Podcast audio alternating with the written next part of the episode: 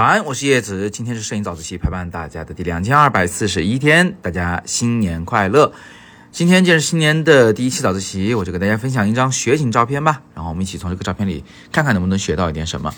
这张照片呢，是我用华为的 Mate X 三啊，一个就不是最新的型号的机器啊，然后拍摄的一张就是我们家旁边的公园里的照片。那是北京的第一天下雪，然后呢？银装素裹，非常好看。我们就赶紧去公园里面找找有什么可以拍的。我们拍了自己的合影，拍了风光。哎，意外的拍到了动物们，是吧？这个各种小鸟啊、猫咪啊和大鹅。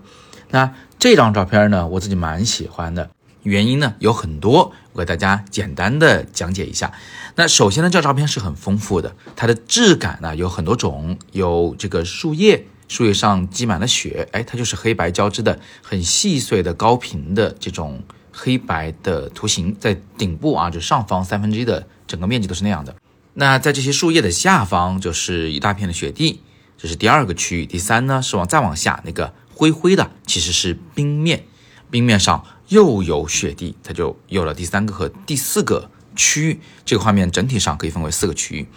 那但是呢，它们之间有一些潜在的联系，比如说哈，在画面左侧三分之一的位置是有一根树干的，那个树干是横跨两个区域，它从雪地到那个树叶的区域，它把它做了一个贯穿，使它们之间呢没有割裂感。这样一来呢，我们就又可以把嗯这个雪地和树叶分为一整个区域，就是背景区域，下边的冰面和雪地呢是前景区域，所以它是一张可以分为两个大区域、四个小区域的。构图形式，这四个小区域呢，分别是黑色的、白色的和灰色的，在亮度上也非常有层次感。这个是画面的整体效果。那细节上我也有很多喜欢的地方，比如说这里的五只大鹅，哎，不对，应该说是两只大鹅和三只鸭子，这是鸭子吗？反正是那个小小的，好像品种不一样哈。那么有两只大鹅是伸长脖子的。那其他的三个呢是缩着脖子的，怕冷嘛？这样一来呢，就下边这五个小动物之间啊，它既有一种节奏感，你看它站得很均匀啊，而且它还有一种就是变化，有细节上的不同。嗯，这样呢，就画面既有规律，又值得去仔细的去看、去品味。那左边两只大鹅还很幸运啊，它们俩是头朝着同一个方向的，好像在互相看的样子。那所以就五个动物就分了队了，分了组了。左边两只是一组，右边三个是一组，正好它们之间的距离呢又稍微拉开了一点点，这个一切都很尽如人意。还有旁边那个冰面，你看它是个曲线型的，有两块冰面呢，呃，一大一小都是曲线的。曲线在自然界里面就会比那种啊硬朗的直线、斜线要来的更加的柔软一些，更像是一滩水的感觉。